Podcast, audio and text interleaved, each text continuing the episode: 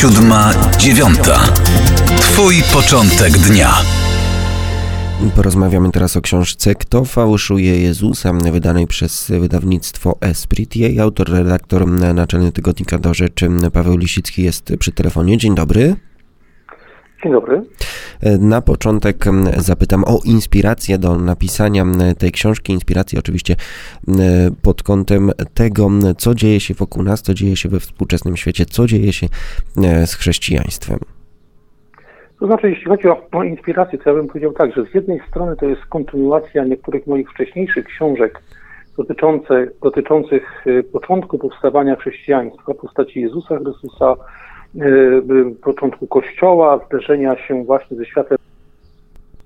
A z drugiej strony, oczywiście, y, to, co mogliśmy dostrzec również w Polsce, czyli narastając, z narastającą falą E, e, no nie wiem jak to określić, chrystianofobii, niechęci do e, religii, do katolicyzmu i również, bo tu nie chodziło w tym przypadku wyłącznie o niechęć do kościoła, czy do, o niechęć do, nazwijmy to, politycznych wpływów kościoła, jeśli ktoś uważa, że takie są zbyt mocne, ale po raz pierwszy chyba na taką skalę po prostu do religii chrześcijańskiej jako takiej, z bardzo wyraźnymi postulatami zniszczenia Mm, zamknięcia, całkowitego wyrugowania katolicyzmu i Kościoła z życia, mm, z życia publicznego i zaraz za tym idącymi hasłami, które mówiły o tym, że y, nauka y, Kościoła, y, tradycja kościelna od samego początku uległa już skażeniu.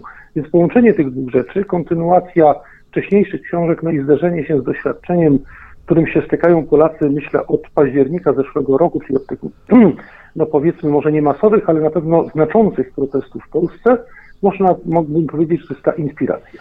No właśnie o ten moment z jesieni ubiegłego roku chciałem jeszcze dopytać, czy w Polsce, u nas tutaj na tym naszym krajowym podwórku mieliśmy do czynienia wówczas z pewnym, no poprzez te okoliczności, tak, wyrok Trybunału Konstytucyjnego, czy to był katalizator, który jakby wyniósł na światło dzienne te wszystkie prądy, te wszystkie elementy, te wszystkie e, kierunki, które chcą e, tak jak e, mówi tytuł książki, fałszować Jezusa.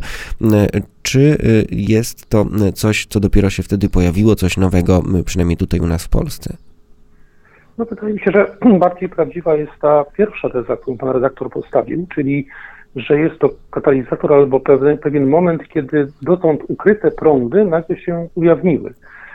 Bo w Polsce oczywiście istniała bardzo silna tradycja, zarówno we wcześniejszej Polsce, jak i, jak i obecnie, tradycja krytyki Kościoła, nazwijmy to z powodów politycznych czy społecznych. To nie jest niczym nowym, ale ci, którzy tę krytykę uprawiali, niezależnie od tego, czy ona była słuszna, czy nie, mimo wszystko respektowali pewien e, obecny w Polsce kod kulturowy, no na przykład taki, że nie rusza się świątyni, że świątynia jest miejscem wydzielonym, liturgia jest miejscem, e, do którego człowiek, którego nie wolno naruszać, prawda, jest taką przestrzenią, gdzie nie wolno jej używać do celów czy przeciwko, albo inaczej, czy protestując politycznie, nie można uderzać w liturgię, która była miejscem zamkniętym w sposób sakralny. I po raz pierwszy okazało się, że zarówno kościoły, jak i liturgia, jak i księża, jak i wszystko, co jest związane z życiem kościoła, może również zostać zaatakowane. A to jest możliwe tylko wtedy, jeśli jakieś grupy świadomości, grupy protestujących zmiany zaszły tak daleko w stosunku do Kościoła, do religii, do myśli w ogóle o, o Bogu, że uznali, że e, religia jest po prostu formą obcej ideologii i okupacji, którą należy zniszczyć. Żeby taki proces świadomości przebiegł u Polaków, to znaczy ludzi wychowanych w naszej kulturze, w naszej cywilizacji, gdzie wszystko jest przecież przesycone chrześcijaństwem, gdzie szacunek do religii no, ma się, że tak powiem, we krwi, jeśli tak można e, e, powiedzieć, no to ci ludzie skądś to musieli wziąć, prawda? To znaczy gdzieś się tego musieli nauczyć, gdzieś musieli przeczytać, jeśli nawet nie książki, to przynajmniej jakieś broszury, które im to do głowy wprowadziły, że oni, y, że nagle ten taki, można by to określić taką mentalnością bolszewicką, że ta mentalność, mentalność bolszewicka y, y, nagle stała się pewnym zjawiskiem społecznym, oczywiście może jeszcze niewielkim, bo wciąż w Polsce są to grupy mimo wszystko marginalne, ale głośnym, krzykliwym, tolerowanym i rozszerzającym się.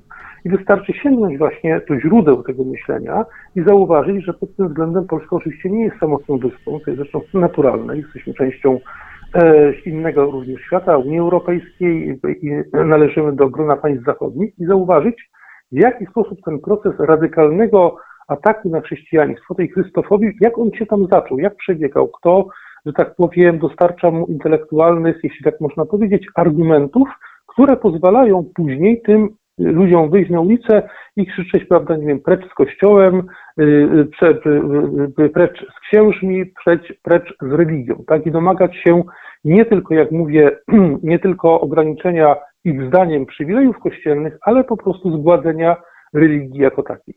A czy ten ateizm, ta, ten nowy ateizm, ta, nowo, ta nowość, która się, no, przynajmniej u nas tutaj w Polsce, tak to możemy nazwać, że jest to nowe zjawisko, e, jakie to ma korzenie, jakie to ma historię w szerszym, w szerszym kręgu tutaj w Europie chociażby?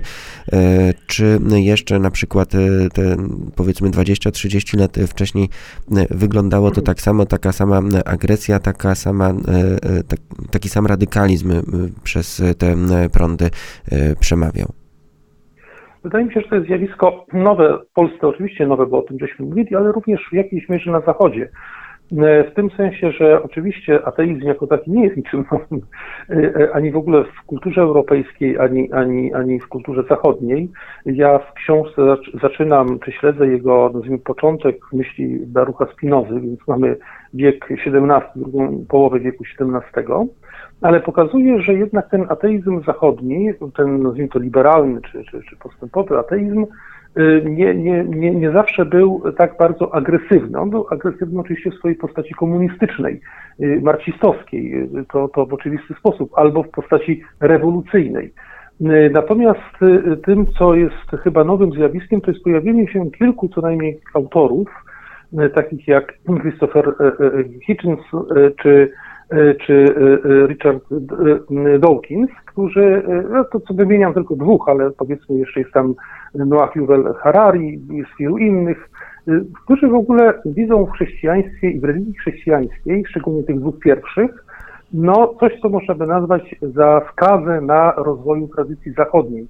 E, kultury zachodniej. I nie tylko, że takie książki piszą, ale też e, jeżdżą z wykładami, występują, akurat i często już nie żyje, no ale w momencie, kiedy żył, e, to jego wykłady przyciągały tysiące ludzi, były nieprawdopodobnie promowane, to była właśnie cała taka ma, ma, ma maszyneria marketingowa wokół jego książki Bóg nie jest wielki. Ona wyszła zresztą też po, Polsce, po polsku niedawno. Czy to samo działo się z Richardem Dawkinsem. I tam pojawiają się takie tezy, już jak mówię, nie jest tylko prosta krytyka chrześcijaństwa, taka jaka miała miejsce od czasów oświecenia, ale domaganie się wręcz, czy postulat zniknięcia chrześcijaństwa ze świata zachodniego i cywilizacji zachodniej jako religii dogłębnie zepsutej, jako religii, która niszczy człowieka, odbiera mu wolność, jest wymierzona w jego godność i tak dalej. No to są rzeczy, które dla Polaka może brzmią rzeczywiście dosyć e, e, absurdalnie, bo cały czas pamiętamy, jak wielką rolę Kościół odegrał w budowaniu polskiej wolności, polskiej tożsamości i w ogóle dla kultury i cywilizacji zachodniej. I myśl o tym, że mogą się pojawić ludzie, którzy wszystko to negują i uważają to, jak mówię, za skazę albo za pewien wrzut niemal na ciele europejskim, wydaje nam się aberracją, ale nie zmienia to faktu, że te książki sprzedawały się na Zachodzie w milionach egzemplarzy. W milionach egzemplarzy, powtarzam, czyli osiągały no, e, sprzedażowe rezultaty porównywalne albo może, nie wiem, z Harry Potterem, albo jeszcze wcześniej z mm, kodem Leonardo da Vinci, prawda? czyli gigantyczne nakłady, wielkie zainteresowanie i tezy, czy tezy, czy hipotezy, które, jak mówię, w takiej wersji nazwijmy to społecznej, miały charakter wyjątkowo antychrześcijański, ale oczywiście były zbudowane na czymś, co można by nazwać pewnym uzasadnieniem teoretycznym. To jest ten właśnie ten nowy ateizm, który to, które to uzasadnienie y, y, y, teoretyczne sprowadzało się do tego, że trzeba wykazać nieprawdziwość, niesłuszność, kłamliwość chrześcijańskich przekazów i opowieści, oczywiście od samego początku, czyli od chwili, kiedy pojawił się Pan Jezus i, i rzecz dotyczy Jego nauczania i życia. Jak e, z takimi zarzutami w ogóle dyskutować, jak, jak je odpierać, jak szukać tutaj słabych punktów w tego typu stanowiskach? No, prawda jest taka, że słabe punkty są w ogóle istotną, istotną częścią tego stanowiska, ponieważ to jest, starałem się to w książce pokazać, w takiej audycji jak nasza nie ma na to wystarczająco czasu, ale to jest bardzo często zbudowane po prostu na wypowiadaniu różnych mniej bądź bardziej przemyślanych zdań, bardzo emocjonalnych, nie opartych na żadnych własnych badaniach, ani żadnych własnych ustaleniach. Od, od można powiedzieć, chrześcijaństwo składa się z całego szeregu fałszywych tez, prawda? No to taką tezę można, że wygłosić.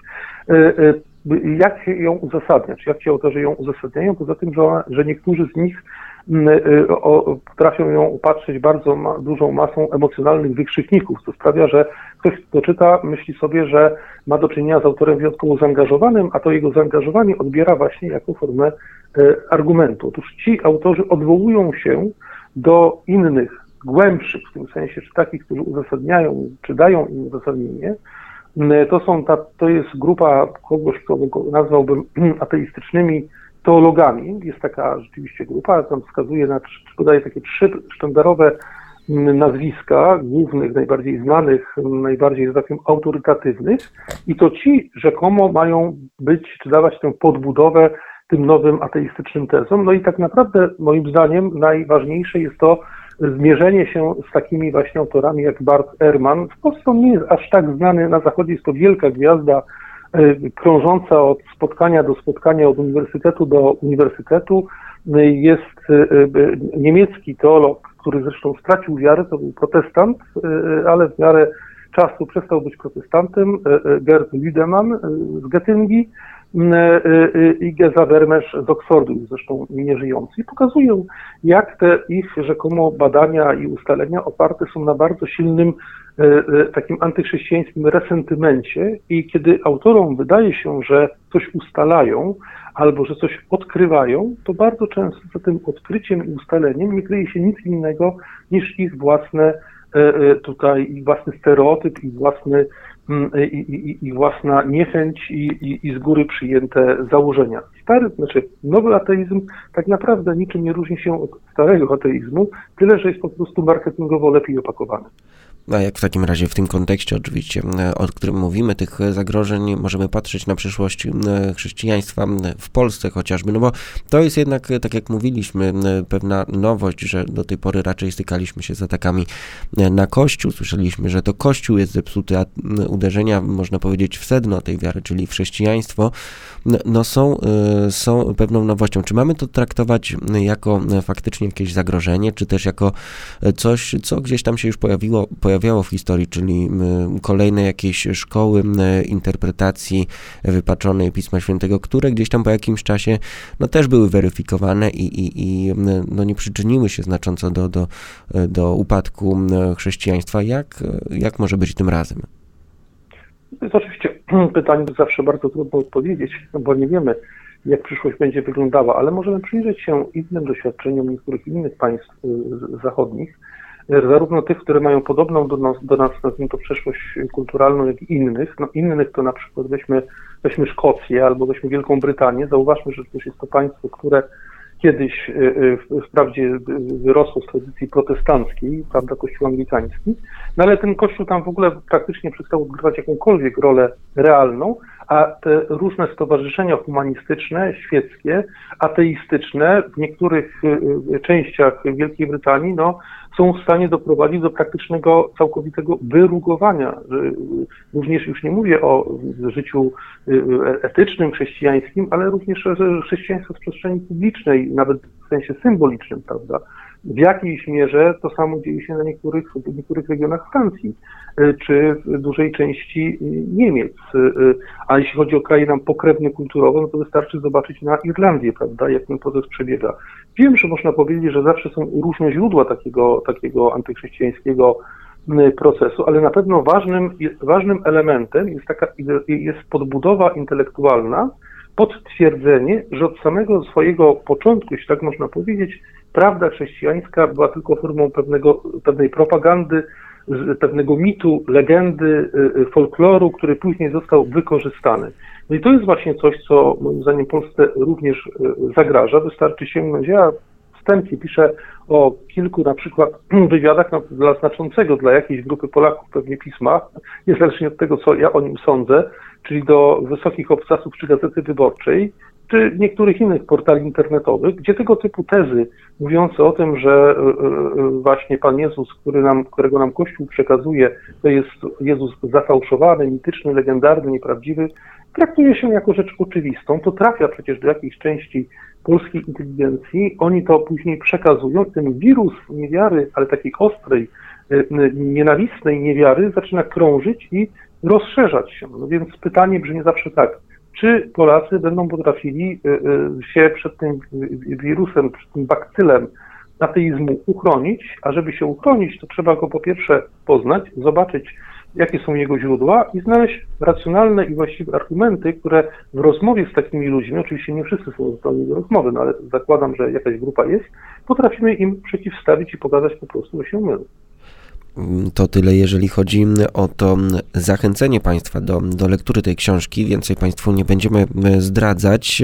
Zachęcamy po prostu do tego, żeby zajrzeć do książki Kto fałszuje Jezusa, z której autorem, redaktorem Pawłem Lisickim rozmawialiśmy właśnie przed momentem. Wydawnictwo Esprit wydało tę książkę i odpowiedzi na te wszystkie wątki, pytania, które poruszyliśmy właśnie tam znajdziemy. Panie redaktorze, bardzo dziękujemy za rozmowę.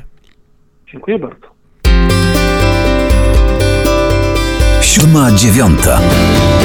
To był Twój początek dnia.